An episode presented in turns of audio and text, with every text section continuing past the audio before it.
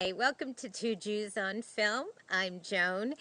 Normally, John would be by my side, and he will be very soon. Uh, okay, the film I'm reviewing today is called The Neighbors. And I have to say, oh my God, this film is so freaking funny. Now, it's not funny as Bridesmaids, which I thought was one of the most brilliantly funny films, or The Hangover. But funny is still funny, and this film is funny. First of all, it stars Seth Rogen and Rose Byrne. Now, Rose Byrne is the one that really surprised me. I mean, to me, she practically stole the film.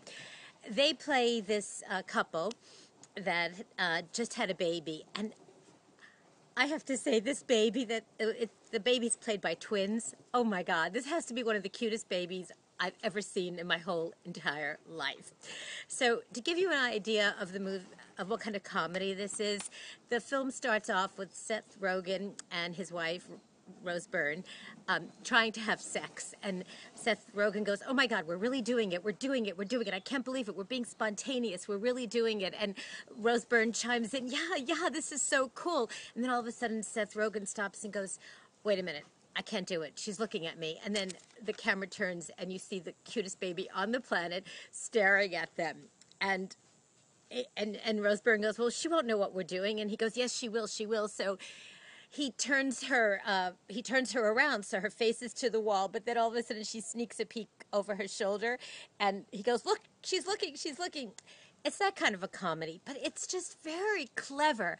Zac uh, Efron is in it. He's really good. This guy named Dave Franco, and basically it's the story of well the neighbors. Uh, this they um, a fraternity moves in to uh, right next door to um, Rose Byrne and uh, Seth Rogen's house, and um, you know at first Seth and Rose try to be very you know, try to be very hip. They go over there with a joint and, you know, they, they say, hey, we're cool, we're hip. I know we're a little older than you, but, you know, let's all be friends. And, and then after practicing this line, they say, can we just, you know, can you guys just try to keep it down?